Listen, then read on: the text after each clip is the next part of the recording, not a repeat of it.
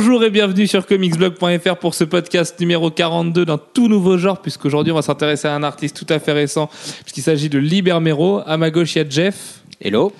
À sa gauche, il y a Manu. Bonjour. Et à, ma... à la gauche de Manu, et donc à ma droite, il y a Alfro. Salut. Qui finit sa pizza après un pari complètement stupide qui fait qu'il risque de finir ce podcast aux toilettes à une heure très tardive.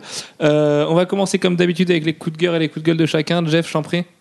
Alors, euh, ben, un coup de cœur. euh, J'ai dit un peu en fait, j'ai hésité entre euh, trois, trois choses et puis j'ai en gardé qu'une parce que euh, sur le lot, il y en a une qu'on va utiliser tout à l'heure. Donc, finalement, après une longue délibéra- délibération avec moi-même, ça sera l'omnibus Fantastic Four de John Byrne. Euh, qui est que j'ai vu arriver comme un énorme machin dans la boutique. Aujourd'hui, j'avais complètement oublié que ça sortait.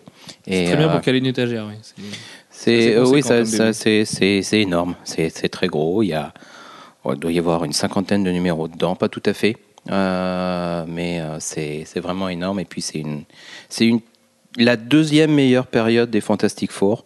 euh, avec euh, celle de Lee Kirby. Donc, euh, si, si vous avez 125 euh, euros à dépenser, euh, n'hésitez pas,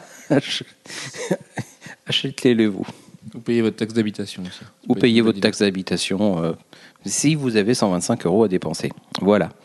Un coup de gueule, du coup? Euh, un coup de gueule, ben, la mesure gouvernementale sur la TVA et son augmentation sur les livres, c'est vrai que c'est c'est très très cool pour, euh, pour les stocks que nous avons, puisque ça veut dire qu'à partir du 1er janvier, euh, eh ben, euh, tout, enfin, on aura une marge beaucoup plus réduite sur l'ensemble de ce qu'on vendra.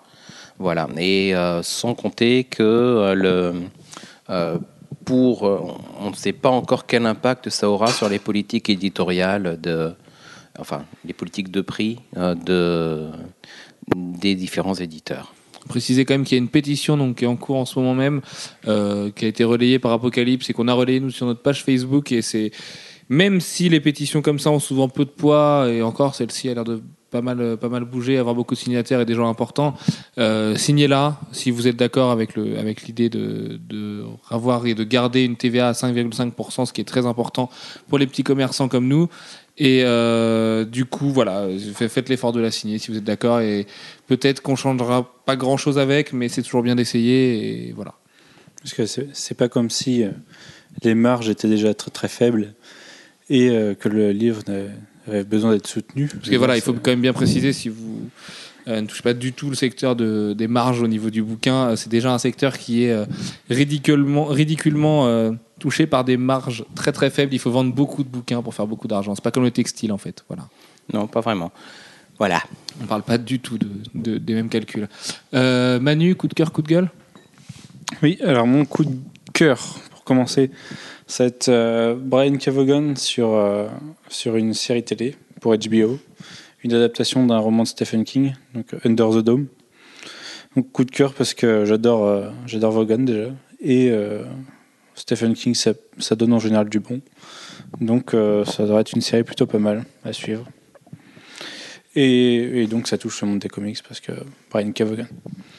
Et mon coup de gueule, ça va être l'annonce du scénariste de la suite d'X-Men First Class, Simon Kinberg. C'est le. Bon, on va pas dire que de.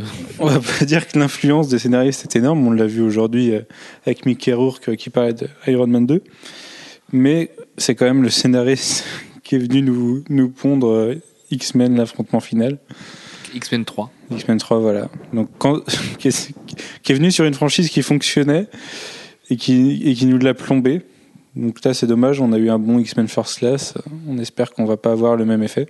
En tant que tel, c'est même pas le scénario d'X-Men 3 qui, qui rendait le film si faible. C'est pas, c'était pas le problème. C'est le un scénario dans le fond 3. était voilà. Ça, ça. X-Men 3, c'est une espèce d'alchimie comme ça du, du mauvais. C'est C'était dès le concept qu'il était mauvais, donc euh, partant de là. Est-ce qu'il il a, il a sans Pourquoi doute fait avec. euh, pourquoi dès le concept bah, le Faire la de- suite à deux bons films, c'est mauvais. Non, le concept de. euh, On met le plus de, de personnages euh, possible. Ah, mais ça, c'est pas un concept, ça, c'est une erreur, encore une fois, des, des gens. euh. C'est- Je pense pas que c'était un show au départ. Ils se sont dit, les mecs, regardez, on va faire un troisième film, on va en mettre le plus possible. C'est qu'au bout d'un moment, les mecs, ils ont pas fait attention à leur liste et, et c'en est devenu ridicule. Et puis il y a des gros problèmes de mise en scène, et puis le casting est ridicule, et, et, voilà. Brett Ratner, quoi. Et puis Brett Ratner, oui. oui. Même si ça enlève pas ses qualités sur plein d'autres films d'ailleurs. Euh, Alex, du coup, coup de cœur, coup de gueule? Euh, le coup de gueule, euh, bah, c'est la politique d'annulation de, de Marvel qui euh, dernièrement fait très très fort puisqu'il annule des séries qui ne sont pas encore parues. Et du coup, euh, alors c'est des séries qui, qui ont été annoncées, dont on a eu le teaser, dont on a eu euh, l'équipe créative, qui ont été finies euh, ou enfin en cours de, de finition. Et, et à quelques jours de la sortie, ils annulent.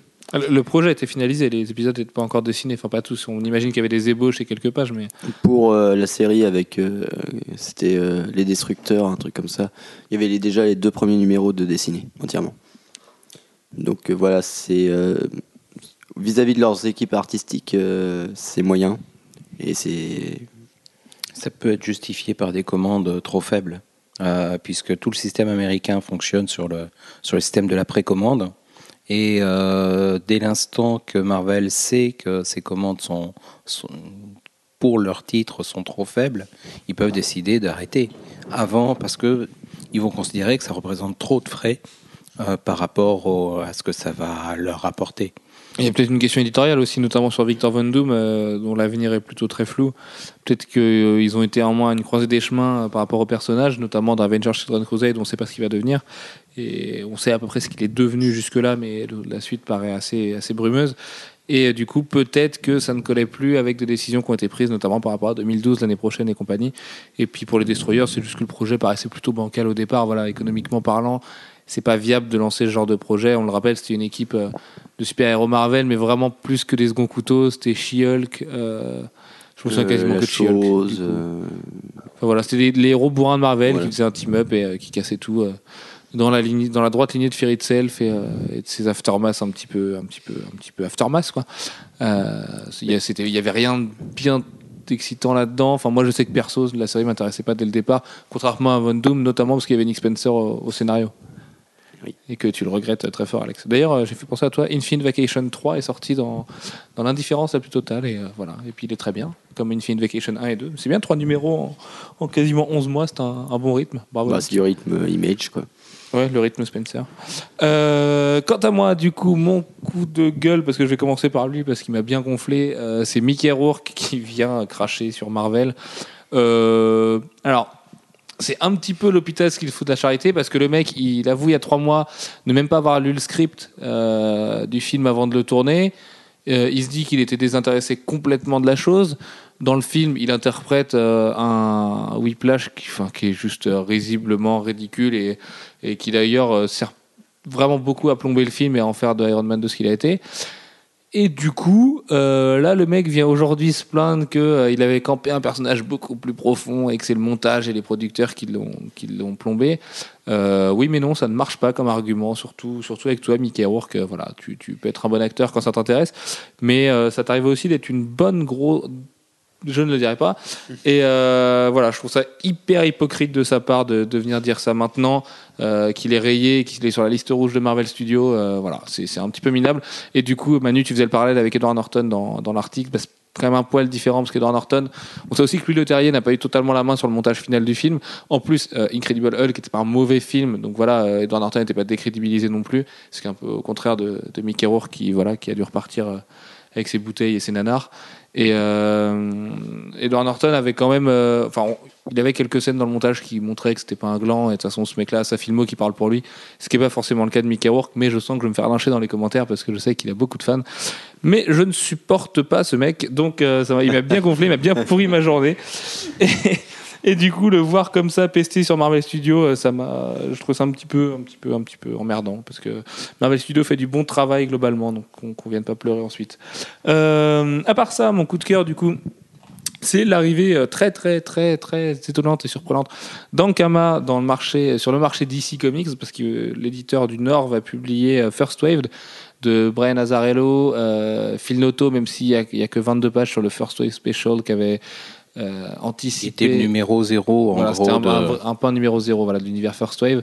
Alors ensuite, c'était Rags Morales, donc dessinateur actuel d'Action Comics et dessinateur d'Identity Crisis, qui était venu euh, euh, faire la suite de la série. Alors la série n'est pas aussi bien que les trois noms euh, à sa tête pourraient le laisser penser, mais c'est plutôt une bonne série. On le rappelle, ça regroupe Batman, Doc Savage et le Spirit dans une ambiance polar sortie. C'est loin d'être nul, euh, c'est plutôt pas mal. également The Avenger, enfin un tas de, Voilà. de Après, c'est plus des héros personnages. euh, du Golden Age et compagnie. Golden Age, mais plus des, des pulps, à part Batman.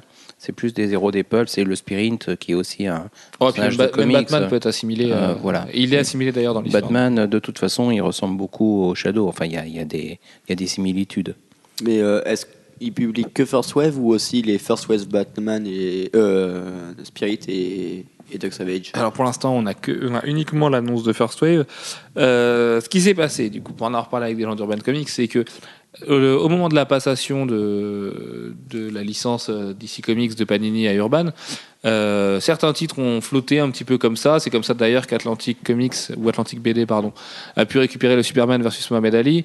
Que Soleil a pu il y a quelques années avoir les, les Superman versus Aliens et compagnie, même si c'est un petit peu plus différent. Un peu plus différent, oui. ça- ouais, un peu différent, puisque différent. Aliens, c'est une, Voilà, c'est une autre licence qui, du d'ailleurs, coup, euh, c'est elle qui, a- d'ailleurs qui a la tête. publiée chez Dark Horse aux États-Unis. Donc, Voilà, euh, tout à fait. Voilà, coup, c'est- euh, on deal avec Dark Horse. Que là, du coup, Ankama et Atlantic BD, on deal directement auprès d'ici là-dedans, parce qu'il y a eu un petit flottement comme ça, comme ça peut arriver. Mais c'est quand même une très bonne nouvelle, même si on a franchement confiance dans le travail d'Urban Comics, de voir un éditeur se lancer et essayer d'ici Comics, surtout Ankama qui prouve une réelle envie de faire des choses en ce moment, avec notamment la sortie de Blue Estate, qui était un titre, euh, Victor Kalachev, qui est sorti, qui sort, enfin, qui est sorti et qui sort encore chez Image Comics en VO. Et donc du coup voilà, euh, Ankama se lance de plus en plus dans la localisation de comics, euh, apporte un vrai soin à ses œuvres. Il y a on sait que dans les bureaux d'Ankama, il y a des gens qui aiment vraiment la BD, la BD américaine en particulier. On pense au label 619, euh, à Guillaume Singelin, Run et compagnie, euh, qui, ont un vrai talent et qui eux sont fans de ça. Et même si éditorialement ils n'ont pas un pouvoir dingue, on imagine, euh, voilà, dans la, localisation de ce genre de gros titres, euh, il y a un vrai amour de l'art séquentiel chez Ankama. Donc c'est une bonne nouvelle de les voir se lancer là-dedans. Et on aimerait bien qu'à l'avenir, ils prennent un petit peu plus de, de licences et de sorties comme ça, au détriment d'autres éditeurs français qu'on ne nommera pas. Voilà. Sur ce, euh, on s'excuse un petit peu pour la fatigue de ce podcast. Euh, disons que c'est le troisième podcast de la semaine et surtout qu'il y a eu la soirée d'ouverture des Utopiales juste avant. Que on en a profité pour préparer un podcast hors série qui arrivera samedi normalement sur le site si tout va bien. Et du coup, voilà, euh, il est tard ce soir et nous allons nous lancer dans un nouvel exercice puisque si on avait déjà parlé d'Alan Moore et de Jack Kirby il y a quelques mois, euh, c'est vrai qu'on avait un petit peu délaissé les artistes actuels et c'est quelque chose auquel on va remédier puisque je pense qu'on fera plusieurs d'autres podcasts parce que Dieu sait qu'il y a. il y a- Alan Moore est un artiste actuel, il sort encore euh, la Ligue des Gentlemen Oui, extraordinaire. mais c'est un, il fait partie de la légende. Non, merci Manu, je n'ai pas de Kinder Bueno. Non, je suis complètement calé, je te remercie. Et euh, mais je, je le- je le garderai, je le mangerai demain. Par contre, voilà, voilà, le chat de Manu vient de me péter mon Kinder Bueno. Euh, donc sur ce, oui, je disais qu'on va donc euh, pour la première fois parler d'un artiste actuel, Liber Mero de son état. Et on va commencer par faire un petit point euh, avec, je sais pas, pas toi Alex, du coup, parce que tu as la bouche pleine. Avec toi, Manu, est-ce que tu peux nous présenter euh, Liber Mero dans les grandes lignes, s'il te plaît? Bon, Manu veut pas vous présenter Liber Mero dans les grandes lignes. il peut pas. Euh, il peut Bon. pas, C'est un- Jeff, est-ce que tu peux un nous gars qui a commencé euh, chez, euh, chez Wildstorm.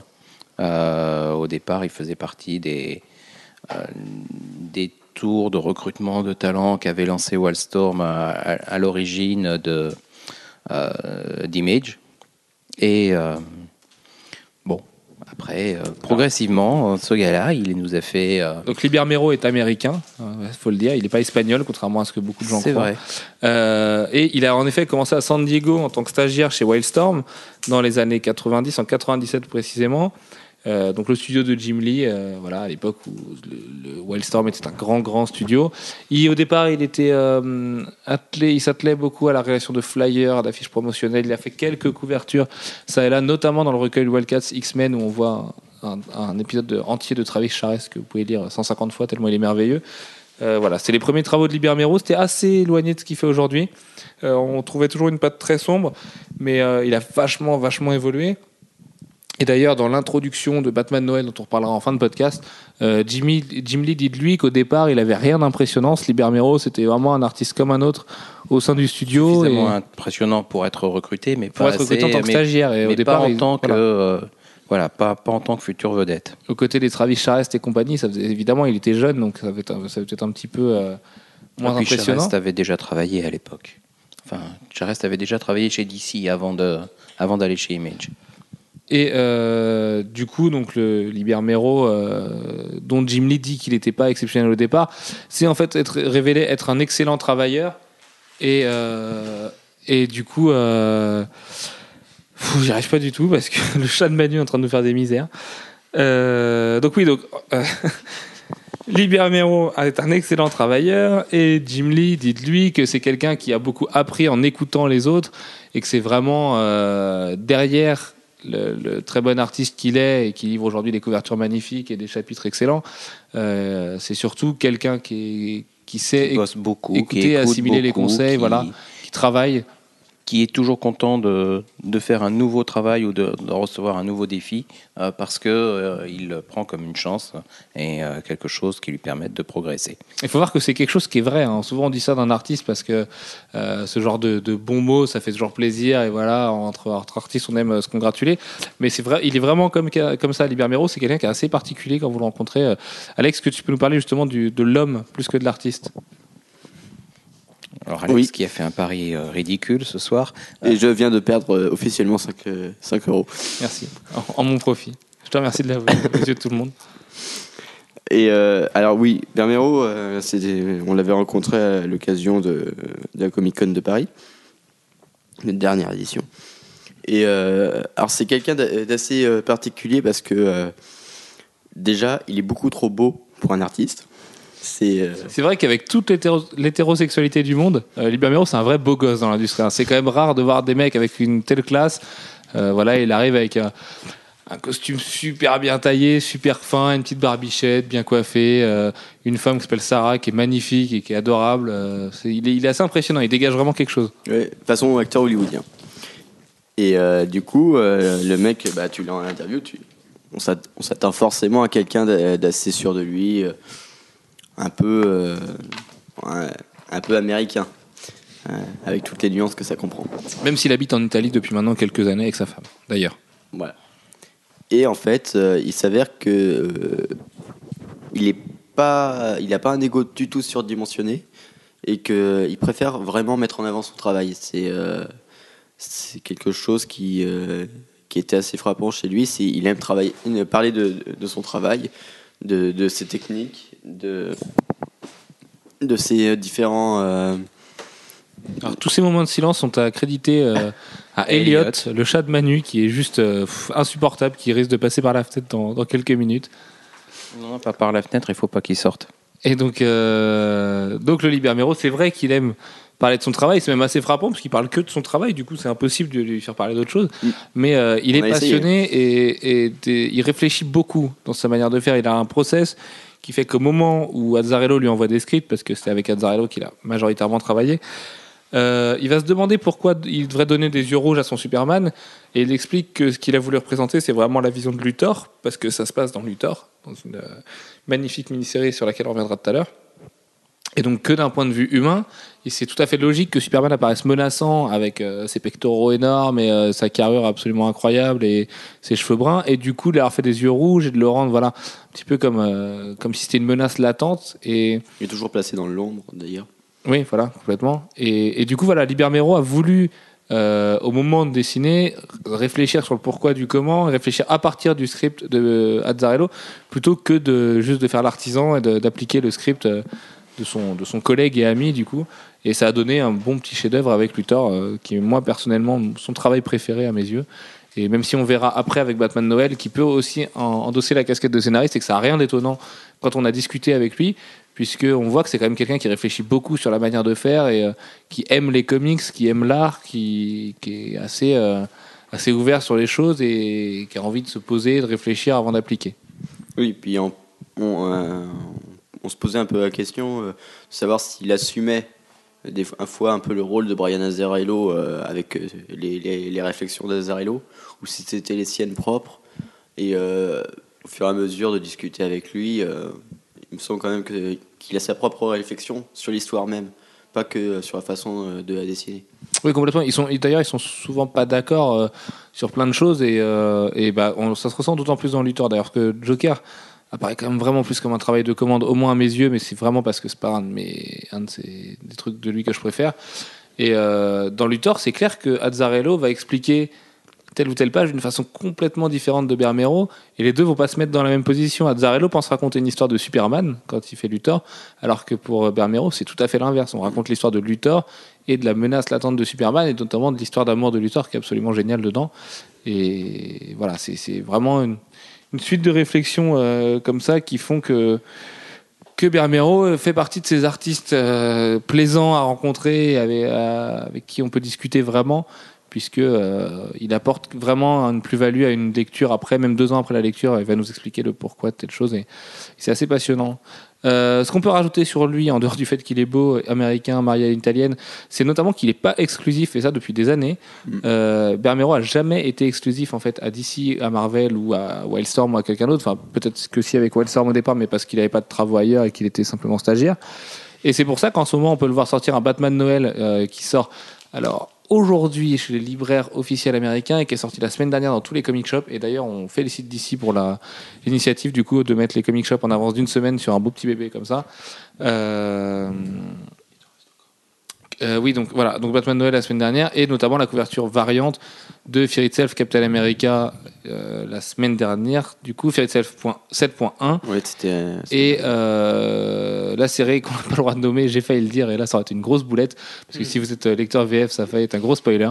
Mais sachez qu'une série de Ed Brubaker et Butch Guice au dessin a le droit à deux couvertures de Libermero, et que c'est quand même pas rien. Et donc on... Et il fait aussi un Spidey Dar- Daredevil. Un Spider-Man Daredevil aussi. hein, oui, Ouais. ouais. Non, c'est un- c'est juste un Daredevil, et c'est une couverture où Spider-Man est dessus. Oui. Non, c'est ça. ouais, un truc comme ça, mais en, Daredevil en fait, on sait pas trop ce que c'est. On a la couverture, mais on sait pas ce que c'est encore. T'es sûr? Il me semble Ouais, que- ouais c'est- c'était dans l'espèce de panel mystérieux sur les héros urbains où ils avaient rien dit. Ah oui, c'est vrai, c'est ce fameux panel euh, qui était passi- tout à fait passionnant. Merci Marvel. Euh, pour parler de son œuvre, du coup, à, à Azzarello, on va peut-être remonter très loin sur des, des trucs. À Bermero, pardon. Euh, le, le podcast sur Azzarello arrivera bientôt et la fatigue me dit de me taire. Euh, il a notamment euh, participé à 100 Bullets 26. Alors, Manu, toi qui es fan de 100 Bullets, est-ce que ça te dit quelque chose? Je me souviens d'un numéro avec multi-artistes. C'est celui-là. Ouais, c'est celui-là. Mais du coup, re- repenser au, au travail de Libermero dessus, euh, j'avoue que J'étais un peu pris de court. là. je peux aller te chercher les TP si tu veux. Ça, On ça, ça va être un peu long. Euh, bon, en dehors de ça, il a notamment fait un Batman Deathblow qui, moi, m'a déplu euh, tout particulièrement. Toujours avec Brian Azzarello. Alors, Deathblow, c'est quoi? C'est le, le Punisher euh, de service de Wildstorm qui était absolument pas passionnant, créé par Jim Lee et Brandon Choi, qui est juste un gros bourrin de service, enfin voilà, qui, qui a aucune réflexion. Et du coup, ça m'a donné une, une mini-série en trois parties sortie chez Panini euh, qui s'appelait After the Fire et qui a donc après l'incendie en français. Et je sais pas, Alex, tu l'avais lu ou? Ouais, ouais, mais. parce en que fait- je, sais, je me souviens qu'on en avait parlé, et toi non plus, t'avais pas non plus euh, bouleversé. Quoi. Bah, déjà que j'aime pas le Punisher, mais alors euh, leur personnage là, il était déjà beaucoup plus bas du front et euh, c'était, ouais voilà, c'était une histoire tellement au sens unique. Et j'avoue que graphiquement, euh, bah, ça m'avait pas marqué plus que ça. Donc, euh, Ouais, non, puis en plus graphiquement, c'était, euh, il souffrait d'un phénomène très actuel, c'était l'ancrage à la truelle, euh, dont, souffre un petit peu Joe Madureira sur Avenging Spider-Man, et il y avait pas grand-chose à en retenir a priori. À côté de ça, euh, c'est d'ailleurs marrant parce que Jim Lee dit de lui que même quand on lui demande de faire un truc comme ça, il va pas rechigner parce qu'il prend ça comme une occasion de progresser. Il a fait un Resident Evil Fire and Ice. Alors là, le pauvre était vraiment vraiment pas aidé par un scénariste qui a livré un truc. C'était une espèce de bouse incroyable. Ça vraiment, ça valait le coup pour le dessin parce que pour le coup c'était assez joli et quand on aime l'univers de Resident Evil, c'était pas mal du tout, surtout de le voir lui parce que faut voir aussi que Libermero est un artiste quand même qui est relativement rare. Côté actu VF, euh, Libermero s'est occupé de Superman dans Wednesday Comics et Wednesday Comics ça sort aujourd'hui, jour de la publication du podcast. Donc c'est vraiment l'occasion de vous faire 12 chapitres euh, de, de Bermero, enfin 12 chapitres, 12 pages. de c'est vite dit, voilà, 12 pages de Libermero. Euh, à côté d'ailleurs de beaucoup d'autres chefs-d'œuvre de Wednesday Comics. C'est vraiment une œuvre complète. Wednesday, c'est nous, nous, je sais qu'on adore à la rédaction. On vous encouragera euh, jamais assez à, à foncer, au moins acheter un œil dessus. Et moi, ce qui m'a marqué pour finir avec les, travaux un petit peu anecdotiques, c'était quelques pages du Daredevil 100 où euh, il avait fait le combat de Battling Jack Murdoch et quelques pages de, de Matt Murdock en Daredevil qui étaient juste purement hallucinantes. Et même si j'aime pas ce côté, euh, je suis un super-héros qui met des clous parce que je suis réaliste euh, et que du coup j'ai un cuir qui sent trop le cuir et ce genre de choses, euh, c'était vraiment purement génial. Et quand on aime Daredevil, ça faisait du bien de le voir lui sur la série avec un, ce style super très très réaliste, très, photoréaliste, aux côtés des Michael Lark et, compagnie qui eux ont un style vraiment beaucoup plus dépouillé. Voilà, il me semble que c'est les seuls. Si Dark Entries aussi pour les gens qui aiment bien le Blazer quand même du Gen 13 quand même qu'il a fait. euh, il a fait deux trois numéros. Mais bon, ça, ça reste Du euh, bon feeling. euh, ouais, voilà, quelques bons films, mais c'est vraiment dans son époque aussi euh, stagiaire Wildstorm, donc c'est pas des travaux accrédités pour lui. Et- Je voudrais pas que les auditeurs se trompent sur son compte. Et un crossover aussi, Gen 13 Batman ou Superman Gen 13, je sais plus. Superman Gen 13, ouais. Superman Gen 13, ouais. Qui était euh, Ah, je, non, je, je sais qu'il l'a fait, mais c'est pas spécialement euh, d'accord. Je, je dois marquant. Allons Moi, moi aussi, un mea culpa, je n'ai pas lu euh, cette chose, malheureusement. Euh, on va donc passer à ces trois chefs-d'œuvre, entre guillemets. Euh, au moins, on va commencer par le premier, puisque c'est vrai qu'il y en a un qui est très très discutable et c'est celui qui, nous- qui risque de nous prendre plus de temps.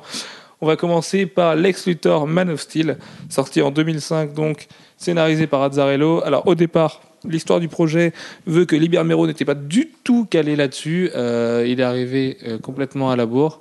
Et, du coup, euh, c'est Brian Azzarello, la légende veut que ce soit Brian Azzarello himself qui est demandé à travailler avec lui dans ce qui devait être le premier, numéro, le premier numéro d'un- d'une série consacrée aux vilains de l'univers d'ici. L'histoire veut qu'il n'y en ait que deux, finalement. Voilà. Il y a eu Luthor et Joker, mais c'est les deux meilleurs, donc Voilà, finalement, tant mieux. plus emblématique. Mais euh, les artistes parlaient encore il y a un an en interview d'un numéro consacré à la Rock Gallery de Flash. Et ça pourrait pas être mal, avec un numéro sur chacun des Rock. Et C'est vrai que ça pourrait pas être dégueu, du coup. Oui, oui, avec euh, Bermero au dessin, de toute façon. Moi, j'achète. Ouais, ouais, bah alors, alors, ouais, faut, faut- bah, moi, bizarrement, je suis du même syndrome que toi, peut-être parce qu'il est rare, mais alors que c'est loin d'être un de mes artistes préférés d'ailleurs. Mais c'est vrai que Bermero dessin, c'est tellement rare et c'est tellement, euh, faut- il faut en profiter que finalement, voilà, on se retrouve tous à passer à la caisse au moment de la sortie de Batman Noël. Euh, Alex, est-ce que tu moi, peux- je suis, moi, je suis moins catégorique. Je trouve que ça dépend vachement du scénariste et de l'histoire, en fait. On tu va, on, va en pas juste repar- Bermero tout seul? Non, on va en reparler. Euh, bah si, parce que la preuve, on, on va reparler de Batman Noël et c'est lui qui l'a scénarisé et c'est mortel. Mais euh, sur, euh, sur Joker, l'histoire fait que au final, je, je trouve pas l'ensemble euh, exceptionnel. Sur le Joker, oui, on, La, en, la prise du personnage, en fait. on en reparle juste après, mais moi, je suis plutôt d'accord avec toi de toute façon. Donc c'est vrai que on risque de bien s'entendre, Manu, ce soir. Clin d'œil. Euh, Alex, est-ce que tu peux nous présenter Luthor un petit peu? Alors, Luthor, bah, c'est. euh, le principe, c'est de voir euh, l'antagonisme euh, fameux et revu et revu. Historique. Voilà. Entre euh, Lex Luthor, euh, donc euh, l'homme le plus intelligent de la Terre, et le fameux Superman. Et justement, là où la chose prend un tour nouveau, c'est qu'on se place du point de vue de Lex Luthor. Et, et ce qui est absolument terrifiant dans le procédé utilisé dans ce bouquin-là, c'est que le point de vue de Lex Luthor se justifie totalement et on, on se surprend même à aller dans son sens à la fin, puisqu'il voit euh, Superman comme un alien beaucoup trop puissant et euh, qui pourrait, euh, euh, qui, euh, si jamais il pète un plomb, euh, pourrait annihiler euh, la population entière. Et euh, Tu parles une syllabe là Annihilé. non, j'ai dit annihiler. D'accord. Toi, tout à l'heure, il y a des mots, t'en as enlevé. autant alors, pour moi. Oui, c'est vrai que j'enlève beaucoup de mots ce soir. Mais encore une fois, c'est la fatigue. Euh, oui, bah, je suis complètement d'accord avec toi. C'est vrai que le récit est construit de telle manière qu'on se retrouve à aller à chaque fois que Luthor prend une décision dans sa, direction. Et euh, ça marche très bien parce que ça montre Luthor sous son vrai jour plutôt que dans le jour notamment que vous pouvez voir dans la vidéo d'intro de DC Universe Online où il n'est qu'un espèce de gros bouffon en armure qui sauve euh, la Terre euh, soi-disant enfin voilà rien du tout alors que Luthor c'est un personnage qui est vraiment passionnant et c'est peut-être d'ailleurs le meilleur récit qui lui a été consacré aujourd'hui avec peut peut-être euh, les Seasons de euh, Superman for All Seasons, qui était de Team Sale, Ouais. qui, était, qui était pas mal dans le genre aussi. Mais euh, c'est vrai que Luthor, c'est quand même quelqu'un qui, depuis qu'il a son armure verte, prend assez cher avec les scénaristes. Il y avait aussi un Action Comics, euh, euh, c'était Paul Cornell, les derniers Action Comics, je- Oui, ou c'est Lex Luthor, du coup, qui est héros d'Action Comics. voilà, qui était pas mal Qui, la fi- fin. qui finit dans une espèce de tollé incroyable avec euh, Dans le 900. Lex Luthor qui devient la plus grande puissance de l'univers Ok, oui. Qui a, et qui refuse qui a le pouvoir de sauver l'univers, mais non. Mais il parce refuse que- parce qu'il est en colère. Non, parce que Superman. sinon, ça ferait qu'il il, il- il offrirait la béatitude aussi à Superman et il peut pas accepter. Du coup, voilà. c'est assez pathétique comme, euh, Ouais. comme numéro. Mais voilà. Comment euh, foutre en l'air toute une série. Oui, bah oui, c'était le, le fameux Action Comics euh, 900 dont on avait parlé euh, longuement il y a quelques mois, mais qui vaut le coup du coup pour cette euh, fameuse histoire qui se passe. euh, Mais Enfin Du- voilà.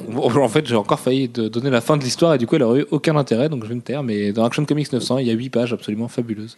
Et du coup, pour en revenir à, à, à Luthor, euh, Luthor en lui-même, euh, le Alors, y comics dont nous parlons, noms. Cette série a plusieurs noms. Elle s'appelle Lex Luthor Man of Steel, euh, Lex Luthor, Luthor tout court et UFO.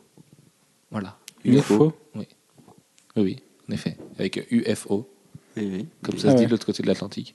Mais Dans- pourquoi euh, Sous quel format Où ça Euh, bah écoute, je ne peux pas te le dire, c'est juste un nom différent, euh, juste un nom de code, je sais pas, mais d'ailleurs c'est comme ça que, que Bermero la qualifie, enfin la nomme lui-même.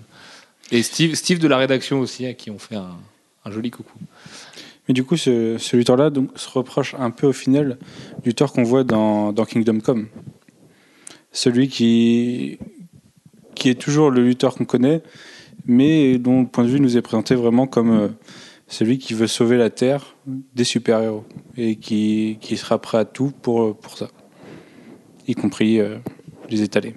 Bah ouais, c'est c'est ça qui est assez fort chez lui, c'est qu'il il se voit vraiment comme un héros en fait. C'est euh, il est il est le protecteur de la terre. Mais parce qu'il l'est, hein, finalement, euh, dans sa démarche, il est le héros. Enfin, dans cette démarche au moins, parce que c'est pareil, il a été traité de toutes les manières, Luthor, donc il y a des fois où c'est vraiment juste un. Il a été traité euh, de façon très différente auparavant. hein. C'est c'est une- une des premières, euh, euh, des premiers gros coups de projecteur sur Lex Luthor euh, dans les années post-crisis. Euh, c'est euh, une mini-série qui lui est, consacrée, qui s'appelle euh, Lex Luthor, The Unauthorized Biography. Euh, et, et ben, en gros, il a tué ses parents euh, pour s'approprier leur, euh, leur empire. Donc, en tant que héros, c'est pas exactement ça. Non, mais c'est pareil, Luthor, Luthor- Luthor a une continuité ridicule. Enfin, voilà, c'est le, le- mec, il est plus schizophrène qu'un ensemble d'hôpital psychiatrique. euh, c'est pas possible. Enfin, c'est c'est vraiment le, le vilain, peut-être le plus de l'histoire des comics euh, sur lequel il faut s'arrêter. Enfin, il faut choisir quelle version on préfère de Luthor parce que sinon, c'est pas, c'est même pas possible d'être Bah, fan Grant de lui au Morrison fil vient des juste années. d'en réécrire une nouvelle. Donc, euh, voilà, par exemple, le, le- Lex Luthor de Grant Morrison est, a l'air assez unilatéral quand même dans sa façon de penser, ce qui n'est pas du tout le cas du Azzarello et qui, selon moi, d'ailleurs, est la meilleure histoire consacrée au personnage. C'est un peu comme on, on en parlait en off il y a pas longtemps. Euh, tu disais que pour Batman, la vraie version de Batman, on l'a dans notre tête parce que euh, il y a tellement de facettes à Batman que tous les auteurs le voient différemment. Et c'est un peu pareil Et pour tous les lecteurs, ouais, surtout. On, on- on prend tellement, oui, ouais, comme tu dis, ouais, c'est la même chose qu'avec Batman. On prend tellement de versions de Batman différentes tout le temps, et sans parler de multivers ou quoi qu'est-ce, quand ça se passe sur Terre 1, sur Terre 1 ou Terre 2, c'est pareil. euh, que le vrai Batman, chacun a sa définition de Batman, et je pense que chacun a sa définition de Luthor aussi. Ça dépend de quel point on se place, et c'est sûr que des fois, ça fait du bien de le voir comme euh, un espèce d'enfoiré capitaliste et, euh, et opportuniste comme pas deux, il mais mange tout le temps. c'est qui mange tout le temps. Dans, dans Action Comics, il a tout le temps un truc à la bouche. Ah oui, oui, mais oui, puis il a un peu de, un peu de bidou. Bah pareil, la, sa représentation physique, c'est la même chose. Il y en a qui vont le faire très élancé, d'autres un peu gros, on dirait euh, Wilson Fisk, et, euh, Et d'autres en armure. d'autres en armure, avec des cheveux des fois. Enfin voilà, le pauvre, il est tout arrivé. Euh, donc du coup, pour revenir au dessin purement, qu'est-ce qui fait que c'est cette série qui a révélé Bermero En quoi? Lui, on s'est dit à la fin de Luthor, ouais merde, on tient peut-être une nouvelle petite pépite là. Parce que, alors, déjà, techniquement, euh, il est très fort. Parce qu'il il a ce traitement euh, photoréaliste qui fait que bah, c'est une espèce de, de dessin académique, mais monstrueux. Mais il y a aussi une intelligence graphique. Et ça, euh, c'est, à mon sens, le plus, l'exemple le plus frappant, ça reste Luthor. Parce qu'il il avait très bien expliqué quand il a des, des pages qui sont, sont euh, comment, colorisées de manière classique et des pages qui sont colorisées de manière numérique, c'est en fait pour influer sur euh, le rythme euh, du, storytelling. Comme quoi, des- pages beaucoup plus détaillées, on passe plus de temps dessus et du coup, ça a une espèce émotionnellement un impact sur le lecteur. Voilà, il essaie de jouer avec vraiment le, vrai rythme sur lequel vous tournez les pages. Et il se dit que des pages numériques, euh, ça va avoir un aspect beaucoup plus froid et du coup beaucoup plus direct. Et dans la narration, ça va être plus intéressant de vous faire accélérer la lecture. Que par contre, si jamais vous tournez et que vous vous retrouvez face à une, une splash page euh, fait à la main de A à Z jusqu'à la colorisation, là vous allez vous arrêter un moment et il y a un espèce d'effet haletant euh, au fait de découvrir ça pour après repartir peut-être sur un rythme effréné et, voilà et faire des zigzags euh, dans la lecture et ça fonctionne plutôt bien d'ailleurs. Et- Bah lui, il était un peu déçu. euh, il avait, savait pas créer euh, exactement ce qu'il voulait. Mais au final, euh, parce qu'il faudrait du coup accorder à chaque euh, comic book qu'on lit, et c'est impossible quand on le fait d'ailleurs. de- Enfin, un Luthor se lit beaucoup mieux en relié qu'en sortie mensuelle. C'est impossible d'accorder un crédit et une, une attention toute particulière à tous les comic books. On a tous nos chouchous, on a tous les, les séries sur lesquelles on va vouloir justement donner le- la chance à l'auteur de, de, voilà, de donner sa pleine mesure et de se dire tiens, il a peut-être voulu faire ça à cet endroit-là. Est-ce que si je le lis de telle façon? Et c'est vrai qu'avec Luthor, si on fait pas cet effort-là au départ, mais d'ailleurs maintenant que vous le savez, si vous l'avez pas lu, vous pourrez le faire. Euh, on le ressent pas forcément. Maintenant, si on fait l'effort, si, si on le ressent. Moi, je l'ai relu comme ça, du coup, Oui. et on ressent quand même en quoi. Là, il a voulu donner une accélération. Ça se voit dans le découpage aussi, d'ailleurs, où euh, des fois, il va mettre euh, deux, trois cases, et c'est pas pour faire le beau et montrer qu'il sait faire plein de choses euh, sur, sur des grands sur des grands panels. C'est simplement parce qu'il veut nous faire accélérer et qu'avec les dialogues d'Azzarello, quand ils sont tranchants, bah oui, on lit beaucoup plus vite. Et par contre, derrière, bah voilà, il faut s'arrêter un petit moment. Toi, Jeff, qu'est-ce que tu avais particulièrement aimé dans Luthor, du coup? Les dessins. Oui, forcément. Du coup. Euh, Manu, qu'est-ce que tu avais aimé dans Luthor Bon, d'accord. hein. Ouais, Merci les gars, super bien.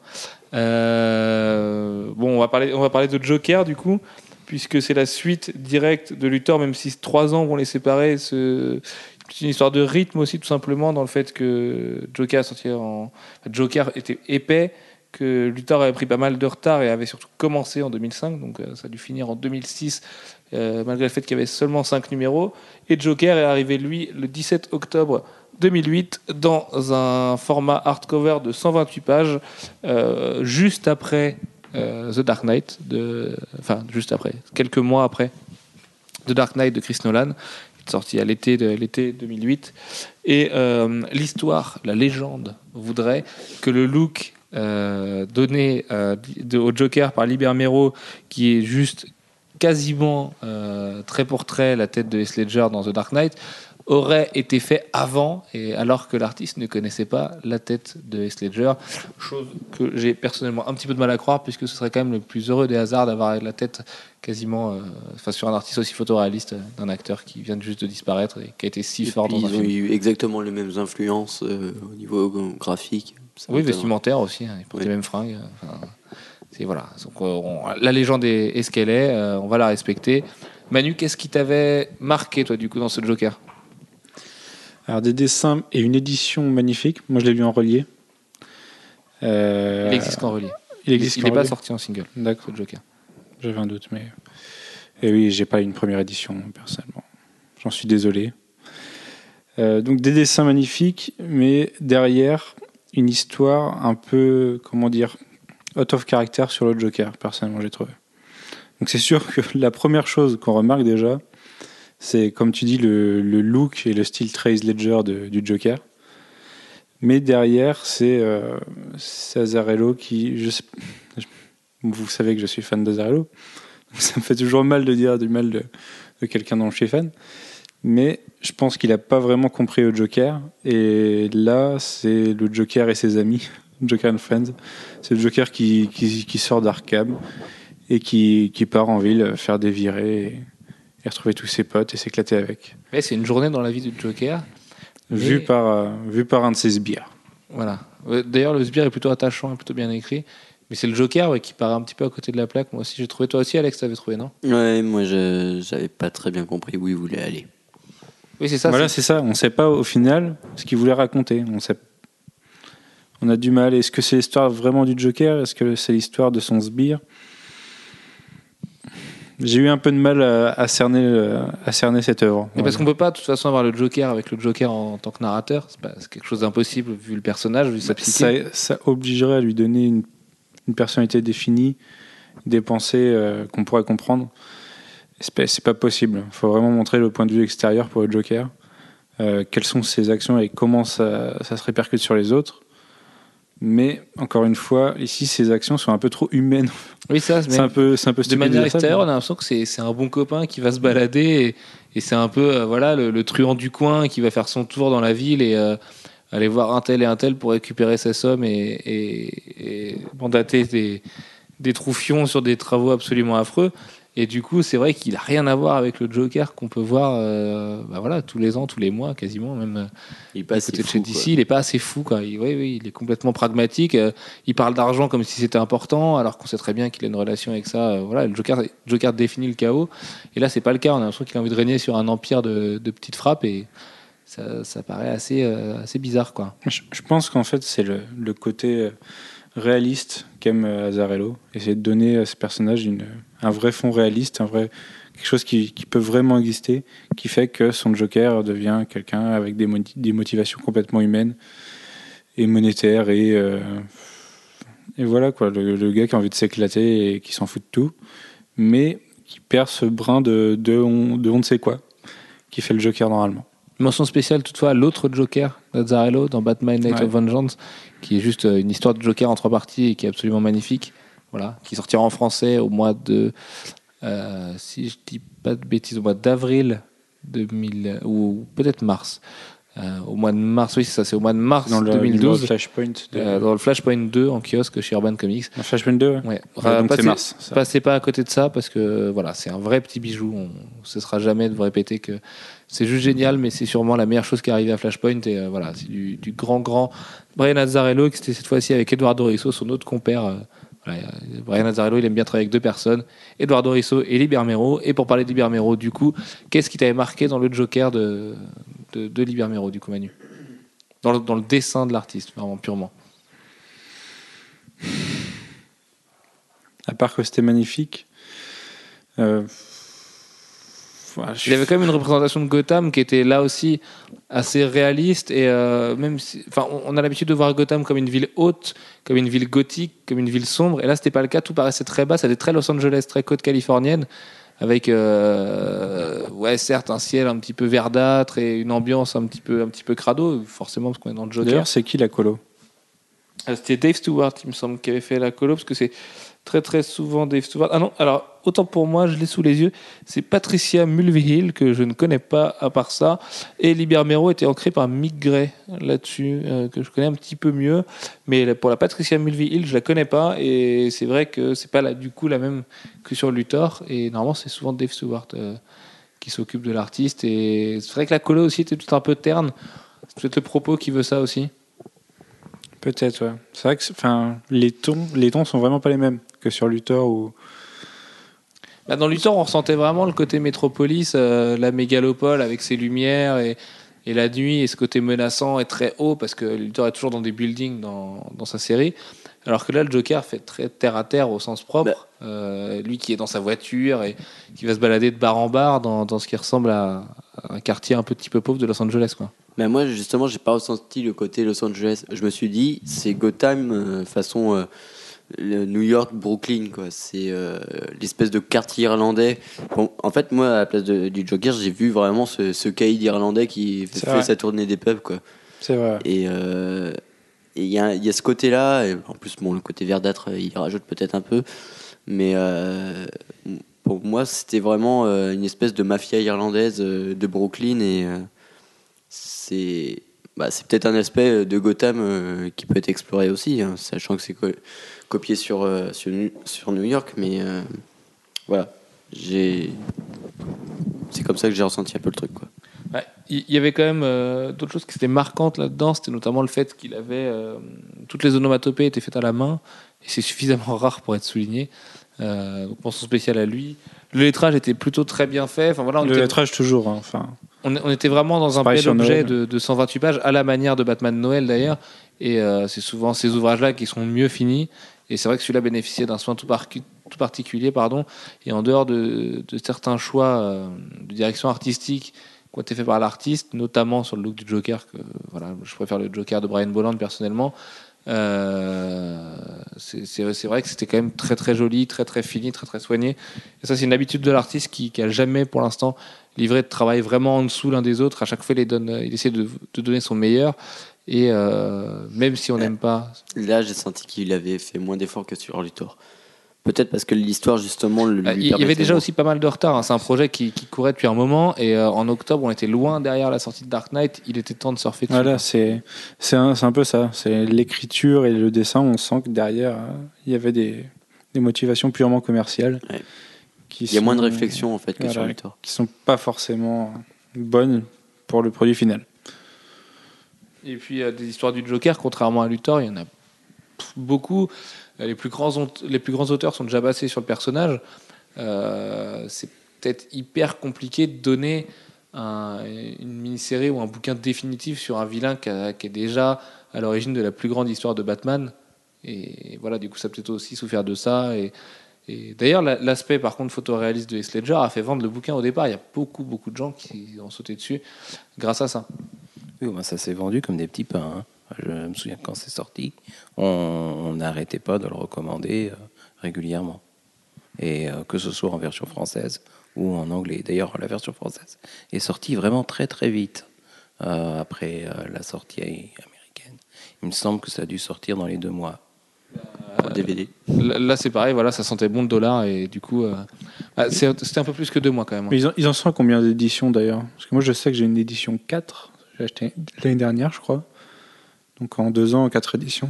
Je t'avoue que j'en ai aucune idée. Moi, j'ai eu la chance d'avoir une édition 1 parce qu'un jour, je me baladais et que j'ai vu que ça venait de sortir le jour même et je me suis dit, tiens, je vais le lire et finalement, j'étais un peu déçu euh, le, so- le soir après la lecture, mais j'en ai vraiment aucune idée. Par contre, pour revenir sur l'édition, on peut quand même souligner que euh, sans vouloir cogner euh, à bras raccourcis sur la VF, euh, la VO est très très très soignée. Vous avez, si vous enlevez la Dust Jacket, vous avez une très très belle gravure en dessous.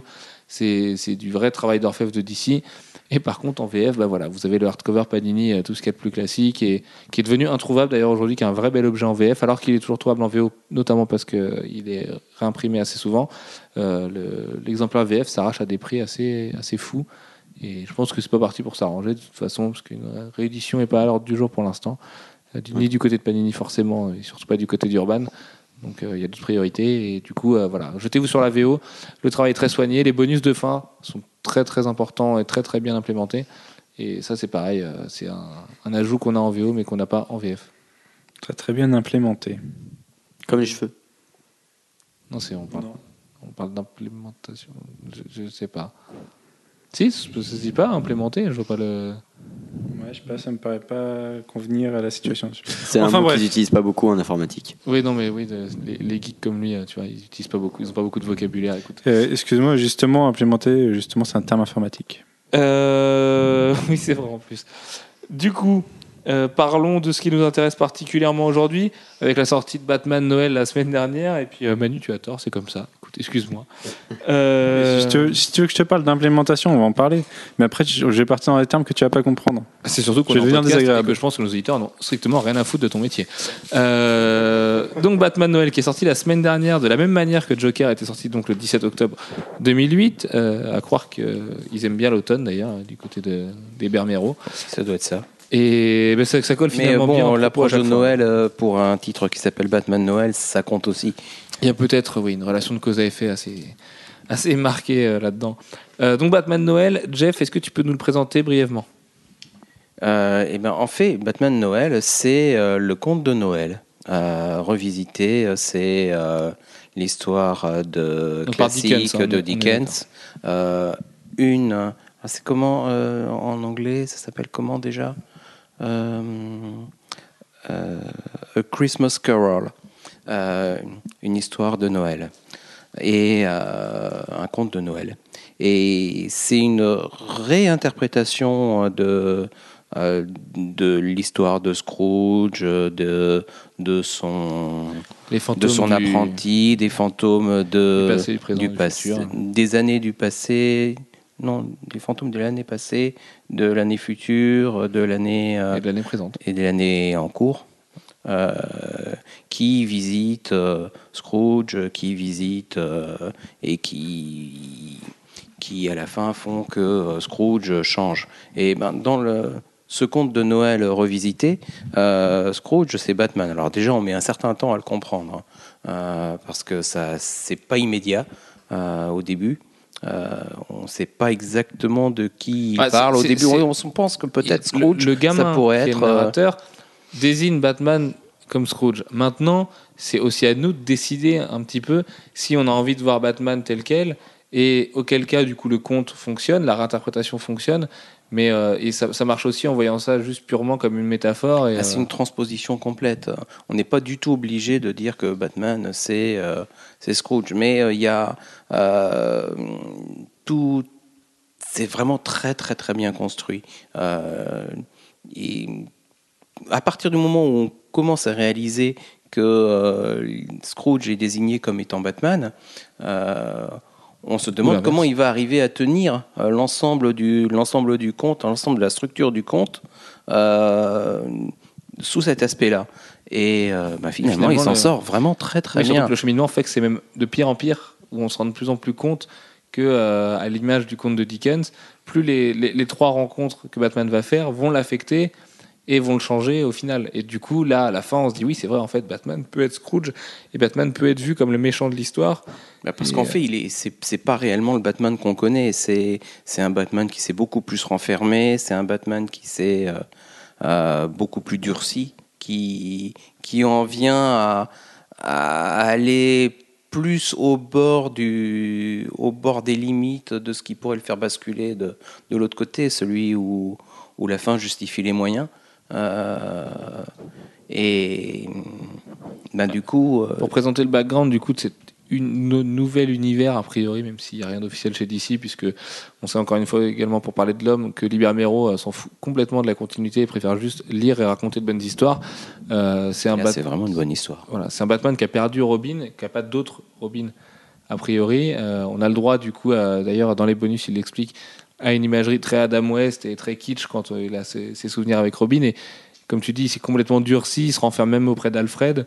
Euh, on le voit scarifié de partout, voilà, il se fait des années qu'il patrouille et il s'en- sort finalement pas. Et la question que soulève l'auteur dedans, donc l'auteur c'est Liber Mero parce qu'il écrit et il dessine, c'est de savoir est-ce que Gotham s'en sortirait finalement pas mieux sans Batman? Et euh, en ajoutant ça à un contexte de maladie, mais on veut pas trop vous en dire pour pas vous spoiler l'histoire, notamment cette scène magnifique, on découvre que finalement la réponse elle est peut-être là. Est-ce que c'est pas Batman qui est le, mal principal de Gotham Et est-ce que, euh, est-ce que sans lui les choses iraient pas mieux? Et il y a notamment une scène euh, absolument hallucinante euh, où on a l'impression de suivre un, Batman complètement défoncé et shooté et tout ce que vous voulez, où il voit un futur possible et ça donne une scène digne de, Ouais, on ne sait pas si c'est des hallucinations ou autre chose, mais effectivement, oui, il y a de ça. Euh, ce que pensent les autres de lui euh, pendant qu'il n'est pas là, euh, et il découvre ben, qu'il ne pense pas ce que lui, il pense qu'il pensait. C'est exactement ça. Et, euh, et- et- trop tard et- pour ce et genre de truc. Tout le récit est, est assez flottant, entre guillemets. Euh, on a l'impression de voir vraiment ça du dessus. On se prend pas du tout, justement, avec ce, ce Batman. euh, on n'arrive pas à, à se mettre à sa place. Et on, on le regarde évoluer dans une ville et. Entre les scènes d'action purement hallucinantes, je pense au moment où il attrape la gargouille qui va se briser et qui va tomber et tout ça, qui sont dessinés à la perfection. Et franchement, Vermeero signe là son vrai chef-d'œuvre. Et d'ailleurs, ne faites pas confiance à cette preview absolument affreuse qui est dans tous les titres VO le mois dernier parce qu'elle rend vraiment pas honneur à la qualité du bouquin, euh, graphiquement parlant surtout.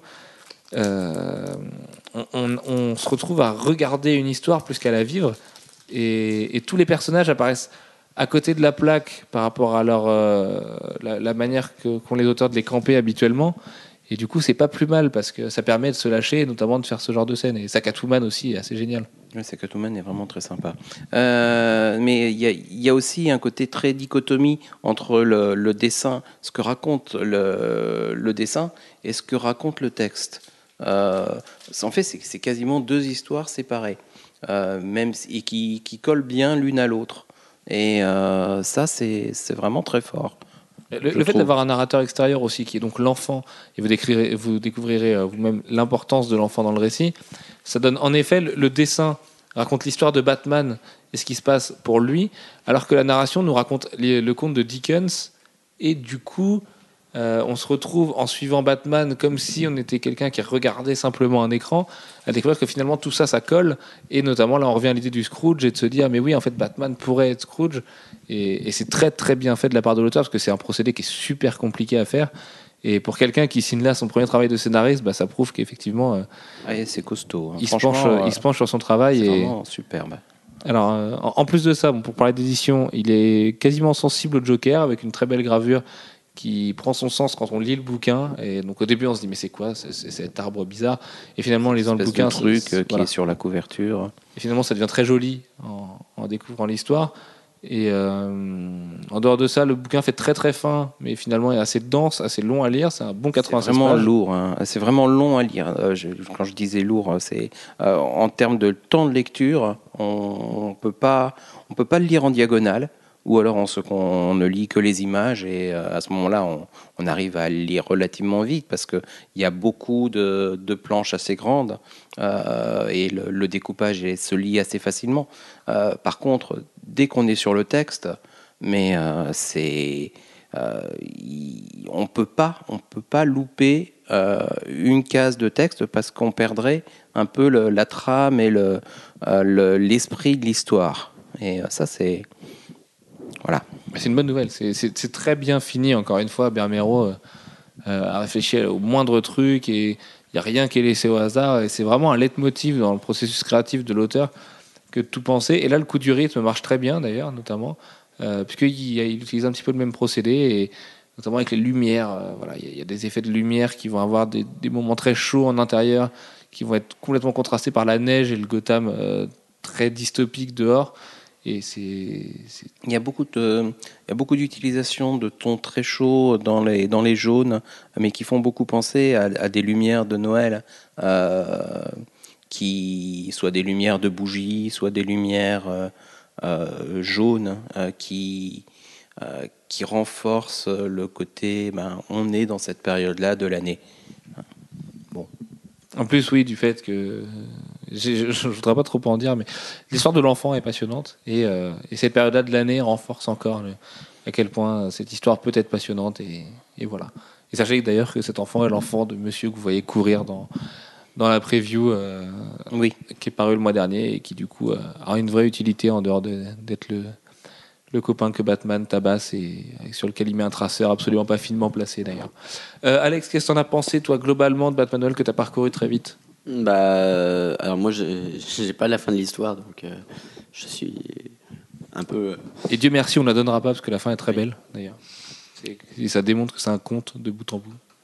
Mais euh, alors, moi, ce qui m'a surpris, c'est que Bermero utilise certains procédés de mise en page qui, parfois, un petit peu lourdement. C'est-à-dire qu'il y a des trucs qui m'ont, euh, me- qui m'ont fait péter les plombs tellement c'était magnifique et intelligent. Quand, euh, quand on ne voit pas encore Batman, en fait, quand on voit juste le bout de sa cape et lui courant dans la neige et les onomatopées qui se... C'est juste incroyable, il y a du son qui se dégage Mm. de cette planche. Ouais. On entend vraiment les bottes de Batman qui, qui écrasent la neige.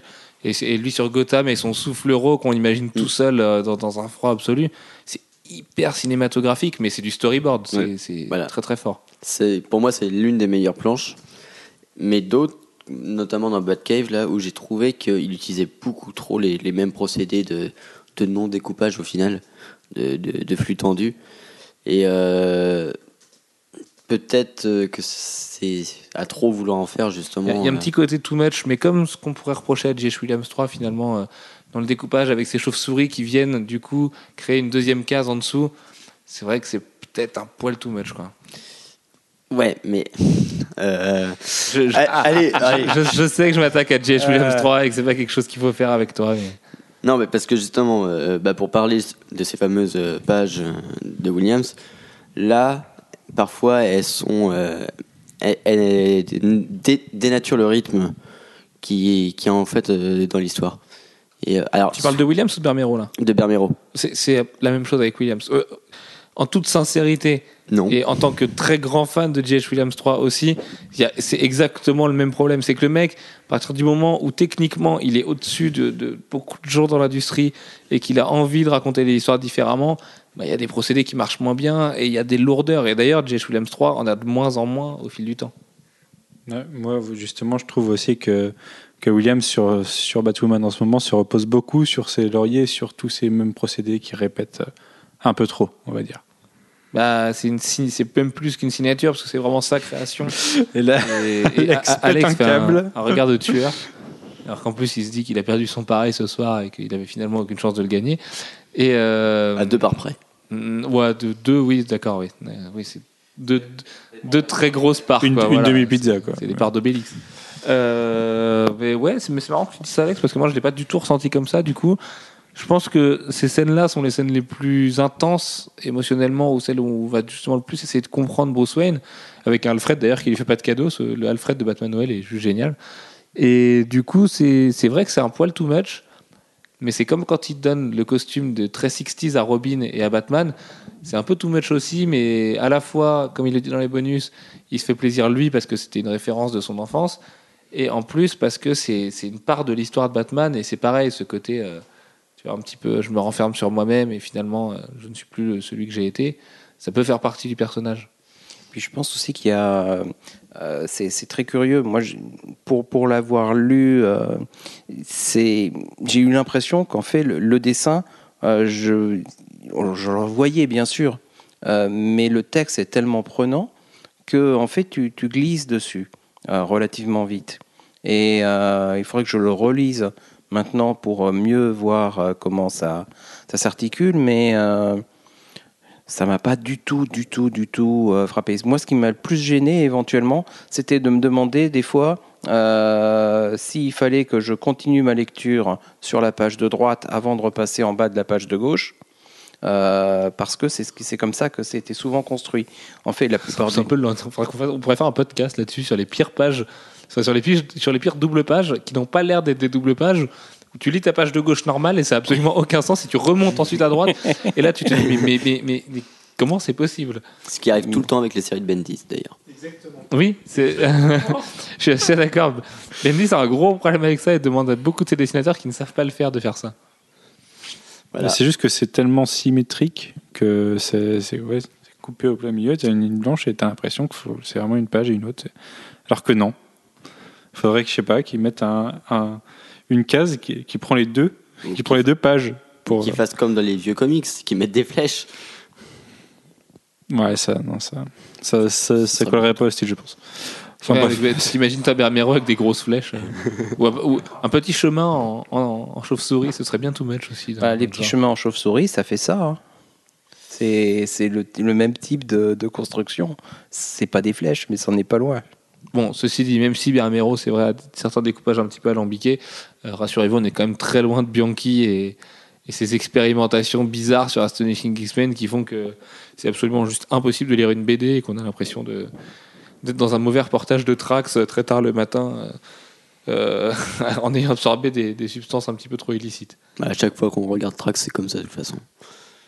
Je sais pas, je- tu parles des substances illicites ou de... Des deux. Ok, bon, tu fais ce que tu veux, hein, ceci dit, après tout. Euh, du coup, Jeff, qu'est-ce qui t'a scotché vraiment euh, dans le rôle du scénariste de Bermero? Parce que c'est quand même quelque chose qui. C'est quelque on chose ne qu'on connaissait attendait. pas. Non, on l'attendait pas du tout. Bah, on l'attendait au tournant finalement, du coup. Oui, on l'attendait au euh, tournant, mais bon, on, on s'attendait en fait à ce que ce soit magnifique graphiquement, mais pas forcément à ce que ce soit bien scénaristiquement ou même dans le texte. Euh, et c'est pas du tout le texte de Dickens. hein. Euh, Il y a il y a des, des grosses déviations par rapport au texte de Dickens. Déjà, c'est moins, c'est beaucoup moins littéraire. Euh, mais euh, Ah, même si. mais, euh, mais ça, passe très, ça passe vraiment très très bien. Ça passe vraiment très très bien. Et le- cette construction autour du, du conte de Noël hein, de Dickens, elle, est- elle est vraiment très très forte. Et moi, ça m'a scotché. Voilà. Moi, sur le, côté euh, pas du tout narration de Dickens, j'ai trouvé qu'il y avait une espèce de. Enfin, le gamin, il avait une espèce de gouaille euh, une, espèce d'argot, mais pas du tout récent, euh, à la fois littéraire et à la fois petite frappe. C'est un peu comme du noir en fait. Et ça m'a, je sais pas, j'ai trouvé ça un peu, enfin, hyper bien trouvé pour pour le coup. Alors oui, alors à la fois c'est bien trouvé, à la fois les dialogues euh, sont peut-être le seul gros défaut Les du dialogues. titre, parce que déjà le fait d'avoir un narrateur qui est autre que Batman, Catwoman ou le Joker, euh, ça fait en plus euh, de surcroît un gamin, ça fait que finalement tu te retrouves à suivre des actions avec quelqu'un qui est vraiment derrière et qui est omniscient et qui du coup va te raconter l'histoire comme l'histoire de Batman tel, tel un conte. Et Il est toujours gamin quand il raconte l'histoire? Il est toujours gamin quand il raconte l'histoire?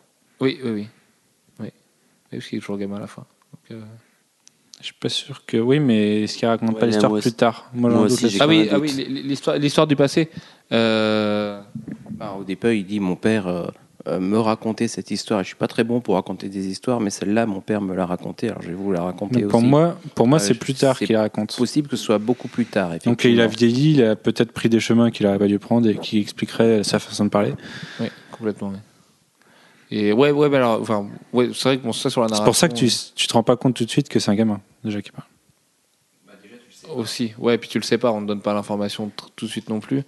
Mais euh, au niveau des dialogues purement du titre, je les ai trouvés plutôt pas incroyables. Not- Je pense notamment à Alfred et Batman où il y a quelques phrases, on sent que l'auteur aurait voulu que ça fasse mouche et finalement, euh, bah, c'est pas le cas. Et ça fait que certaines, euh, certaines envies d'intensité de l'auteur euh, tombent un peu à plat et c'est un peu dommage. En même temps, il fait un tel travail sur le cheminement de l'histoire et on sent qu'il s'est tellement pris la tête euh, de se dire à tel moment il faut que le lecteur ait telle information et ce jusqu'à la fin que c'est déjà assez incroyable pour un premier travail de scénariste et, euh, et ça pouvait pas être parfait de toute façon et c'est déjà mention mention très très bien. Moi personnellement, j'ai pris une claque. Je m'attendais pas du tout à ça. Euh, quand il nous annonçait qu'il faisait une histoire de Batman euh, entièrement, entièrement seul, je me suis dit ok, on va voir ce que ça donne. J'avais, franchement, je me, je me demandais vraiment ce que ça pouvait donner. On va au moins le prendre pour le dessin. Voilà. Un peu tout ce qu'on s'est dit à l'époque. Et les previews qu'on a vus dans les titres Batman depuis deux, dans, les, dans tous les titres d'ici depuis deux mois, me, enfin, me plaisaient pas particulièrement. Mais au final, c'est vrai que quand tu lis l'histoire, bah, tu te demandes déjà pourquoi ils ont utilisé ça comme preview. Ils auraient pu utiliser le début de l'histoire, ça aurait été, ça aurait été parfait. Au final, elle cache aussi quasiment tous les personnages importants qui interviennent dans le récit et c'est peut-être pas plus mal. C'est vrai. Mais du coup, ils enlèvent le meilleur. Voilà. C'est un teaser qui fait pas totalement son effet. Mais surtout qu'on comprenait pas pourquoi Batman était vénère comme ça dans la preview et tout. Il avait l'air d'avoir aucune raison de, de, de persécuter ce pauvre roux euh, dans la rue. Enfin, ça paraissait juste absolument incroyable. Qu'ils, enfin voilà, il, non, il avait juste pas de raison quoi. L'histoire avait aucun sens et il y avait une planche du coup qui est bien après dans le récit et non. Mais c'est vrai que Et l'écriture, du coup, pour moi, j'ai- j'étais très agréablement surpris. Et les dessins, alors là, son Batman sur ce numéro, euh, son, son costume, sa présence, le, Robin aussi, Robin et Catwoman. Euh, franchement, j'en ai pris plein les yeux. Eh ben, écoute, euh, j'avais envie de te dire que c'était sur ça que je voulais finir le podcast, la direction artistique de Liber Mero. Euh, parce que moi, c'est ça qui me fâche avec l'artiste, qui fait que si je le trouve absolument hallucinant, euh, il y a des fois où je le trouve aussi, voilà, très très juste.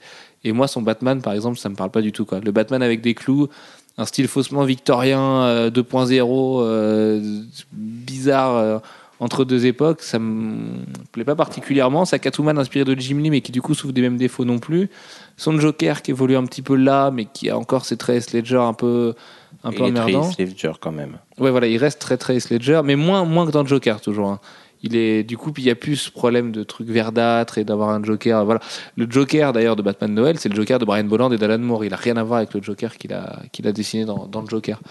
Et euh, moi, je sais qu'il y a certains choix de direction artistique qui m'emmerdent vraiment parce que son Batman pourrait être beaucoup plus cool que ça. Et là, on dirait, on qu'il Batman. porte Ah, un mais tank. c'est pas, c'est pas le but, euh, au contraire, c'est un Batman qui est complètement renfermé. Donc ça va aussi dans ce sens-là. Euh, et puis c'est euh, c'est un Batman très terrestre également. On n'est pas dans le, on n'est pas dans, pas le jumpsuit, enfin le- les trucs qu'on a l'impression qu'ils collent à la peau ré- et qu'ils n'ont pas de couture. Et là, au contraire, son costume, il a des coutures, et il a des, c'est, euh, c'est des éléments de costume qui sont juxtaposés les uns aux autres. Euh, c'est plus réaliste euh, sur, est euh, sur le. que Jeff a dit et qu'ils ont. Hein, euh, on et notera. qui sont Donc ça veut Et dire qu'ils ont Et qui sont Et qu'ils ont. Je suis sûr qu'on va le réécouter. il a dit. Ouais, ouais, Bon, c'est possible. Bon, toujours est-il que voilà. ça Voilà, il est très une- tard. Une, fatigue absolue de nous tous. Hmm. Euh, oui, je disais quoi euh, Oui, euh, Que son costume était très, très, très réaliste. Et, et c'est vrai, il y a un côté un peu victorien, un peu entre deux époques, euh, un peu comme celui qui avait pu être fait pour euh, le hein, Gotham by Gaslight de, de Mignola. Euh, moins plus qui lui était moins cuir que celui-là, mais euh, qui, qui était un peu sur les mêmes procédés. C'est-à-dire qu'on prend, on part de ce que les, de ce qu'on sait faire techniquement, plutôt que essayer de faire quelque chose qui n'existe pas, euh, qui va rester euh, collé au corps tout le temps en permanence. Là, c'est plus réaliste. Mais là, ce qui est assez bizarre, c'est qu'on a l'impression qu'il porte une veste en cuir par-dessous la cape. C'est ça, une espèce de côté. Certes, il doit être effrayant pour servir l'histoire, mais euh, c'est, euh, il rajoute il y a un côté, euh, de- un effet de style moderne à un personnage qui est quand même une icône. Et moi, c'est ça qui m'a plus embêté qu'autre chose. quoi. C'est que euh, il y a une qu'on touche pas à Batman. pas non c'est pas ça c'est tu peux pas aller dans une direction là c'est toi j'ai l'impression qu'il a fait la même dire- quasiment la même direction artistique que, que Quietly avait fait sur euh, New X-Men quoi mettre du cuir partout un- une contre- construction beaucoup plus paramilitaire Oui, alors. Moi, Je suis mais- pas d'accord parce que justement, ça fait militaire, mais ça fait vraiment le costume dans lequel tu. Le costume que nous, éventuellement, si on faisait un costume de Batman, on ferait ça, quoi. Dans lequel tu Ne peux fais pas te ça, battre s'il te plaît. Manu. Ne fais pas ça. Non, je ne ferais pas ça. ne te déguise pas. tu m'imagines. non, n'imagine pas. Trop tard. Excuse-moi, je. non, mais pour revenir là-dessus, euh, ouais, alors c'est c'est vrai que c'est. Voilà, on dirait que c'est un Batman qui serait pris. Enfin, qui aurait croisé le Punisher et qui aurait pris ses méthodes euh, de construction. Sauf que, autant c'est le cas, autant il est très paramilitaire, très moderne, mais à la fois. Il a un look qui est vieillot dans le côté moderne. Il est équipé de manière moderne, mais avec un look vieillot dans une Gotham qui, est- qui paraît, elle non plus, euh, pas vraiment située dans une époque particulière. Et du coup, le titre est, le titre est, ouais, et Ah. moi je la vois plutôt ancienne. Du coup, le titre est d'une intemporalité bah, bizarre. Est- c'est- il est c'est- ça colle au compte, en fait. Ouais, voilà, contre, voilà, ouais. ça colle bien en fait. c'est très Dickensian c'est euh, c'est une Gotham qui pour le, pour le coup moi j'ai ressenti la Gotham comme une espèce de, de Londres victorienne quoi et du c'est peut-être De dystopie, tout simplement. Ouais, voilà, c'est ça. C'est euh, c'est pour coller encore plus à, à Dickens. Quoi. Oui, peut- ça, ça pourrait aussi se passer pendant les années 30 euh, sans aucun problème. Euh, pendant la Grande Dépression, avec des problèmes de, de, ben, de peu d'emploi, euh, de paix, de bourse, de... crise. Bizarrement, Voilà. je pense que finalement, ça fait assez actuel tout ça. Peut-être que Li- Libermero est un génie de l'économie. Mais par contre, Gotham est toujours en crise. Oui, c'est vrai que de ce côté-là, Toujours. Gotham a rarement été flamboyante. Ça pourrait d'ailleurs être un axe hyper intéressant de voir une Gotham flamboyante, euh, je sais pas, dans un futur proche peut-être. C'est l'objectif de Bruce Wayne dans les Batman actuels. Oui, c'est vrai, oui. Même dans The Dark Knight. Et euh, dans le film The Dark Knight, tu veux dire Non, non, Ah non, dans même- Batman The Dark dans Knight de David série, Finch. Oui, oui, Oui, c'est vrai. oui. Bah, avec ce fameux projet de reconstruction de Gotham euh, qui est beaucoup mieux exploité par Scott Snyder. Euh, une note, messieurs, à Batman Noël avant de se quitter. Jeff, quelle note tu lui mettrais? Oh, j'hésite. On peut pas mettre 5, hein, c'est quand même extraordinaire, 5. Euh, mais euh, si, quand même. Euh, allez, non, pas 5. Euh, 4,5. Euh, 4,5, c'est déjà très, très, très, très bien. Donc un vrai titre solide que tu recommandes, toi, pour l'achat de fin d'année à tous les Bat fans. Ouais, parce que c'est vraiment une histoire très différente de, de, tout, ce que, de tout ce que vous avez pu lire jusqu'à présent sur Batman. Ça, c'est, c'est vraiment une transposition hein, de, du conte de, de Dickens et c'est vraiment sympa. Euh, et puis c'est une vraie bonne lecture. Les dessins sont superbes. Euh, enfin, il n'y a, y a pas grand-chose à acheter en fait. D'accord, ça marche. Manu? Moi, un bon 4,5 aussi. Parce que, bon, certes, on pourra toujours retrouver les défauts et ne pas lui mettre 5. Mais euh, j'ai. Voilà, j'ai rien à redire pour l'instant. C'est c'est assez parfait quand tu viens de le poser. Et, voilà, que ça soit dans la. Dès le début, tu ouvres le bouquin, euh, la préface, les dédicaces, euh, jusqu'au bonus et, l'histoire entre les deux, tout est parfait. Et il a une manière d'ailleurs de dédicacer ce bouquin qui est juste absolument euh, élégante, magnifique, belle, tout ce que vous voulez. C'est quand il dit je dédicace ce bouquin à ma grand-mère qui m'a fait lire le premier conte de Dickens, qui m'a donné le premier conte de Dickens, et à ma femme qui m'a donné tout le reste. Je crois que c'est la plus belle déclaration d'amour que j'ai jamais lue. Euh, voilà, ça colle très, très bien avec son côté euh, Latin lover et euh, très très fort ce Libermero. Ah, je le déteste. Et toi justement Alex, quelle note tu lui mettras ce Batman Noël? Euh, bah 4,5 aussi, parce que c'est vrai qu'on a beaucoup pinaillé et tout ça, mais, euh, mais là c'est parce qu'on en parle en détail et, euh, et mine de rien, ce qu'il faut reconnaître, c'est que c'est un très très très bon bouquin, quoi. C'est. Ouais, je pense que 4,5 s'impose. Ça marche. Bah, je vais pas être original, moi aussi, je pense à 4,5. euh, Dans cette fameuse review écrite sur la route vers Lille et qui ne sera finalement jamais publiée parce que jamais terminée. Euh, un- quand même quelques bémols. Il faut préciser que les dialogues sont pas parfaits, qu'il y a deux, trois points d'ancrage qui là aussi sont un peu faits à la truelle, mais c'est parce que j'ai l'impression que c'est une tendance en ce moment. euh, voilà, ça va être la mode. C'est la Euh, crise, on voit des choses beaucoup plus noires. C'est peut-être ça finalement. Non, et puis on sent aussi, euh, dans les petits bémols qu'on peut mettre aussi, c'est que euh, par rapport à un autre, euh, autre- d'autres choses auxquelles on a pu mettre des notes extraordinaires, je pense en particulier à Superman Earth One. on n'a pas, pas le désir d'avoir une suite en fait. On- c'est c'est vraiment un truc clos qui est une histoire en tant que telle et on- enfin moi j'ai pas ressenti le désir d'avoir une suite ou d'avoir quelque chose de euh, d'avoir une répétition de, de, de ça c'est voilà bon Mais ça fait du bien un petit stand-alone euh, de temps en temps. c'est vrai Oui, je, suis- je suis assez d'accord. que Les deux. Que- Mhm. On n'a pas envie d'une suite et que ça fait du bien aussi. Finalement, et que ça colle au personnage Libermero, est pas prêt à se mettre dans une saga. Je pense pas que ce soit le genre de, du monsieur. Euh, puis le dernier petit bémol avant de se quitter, c'est quand même le prix. Euh, 23 euros, ça pique un peu. Ouais, Pour, mais en euh, même du temps, 100 pour pages, le temps qu'on euh, passe à le lire euh, franchement c'est pas si C'est vrai, que si on pense hein. vraiment en termes de consommation et de ratio et de, et de temps passé à le lire par rapport au prix et de rapport qualité-prix, du coup, euh, ouais, c'est c'est dans la moyenne du marché, mais Ah, c'est un peu au-dessus de la moyenne de DC en ce moment disons, sur disons le que prix Joker voilà. avait, avait 30 pages de plus et coûtait euh, 3 euros de moins. Donc euh, voilà, c'était il y a deux ans on note quand même qu'en 2-3 ans, ouais, ça fait 3 ans maintenant, le temps passe vite. Euh, C'était à 3 ans et 3 euros. Enfin, si, tout le marché va à cette vitesse-là, euh, on va vite se retrouver avec des, des tarifs imbuvables. Et euh, bon, de l'autre côté, d'ici pratique quasiment le tout 3 dollars euh, sur ses kiosques, donc on peut pas trop leur en vouloir là-dessus, contrairement à Marvel qui est en train de repasser tout, euh, tout à 4 Maintenant, dollars. ils font des titres à 6 dollars. Oui, des titres, des titres qui se vendent pas et qui sont inintéressants à 6 dollars. Où va le monde euh, C'est pas une toile, voilà. bah, Parlons-en.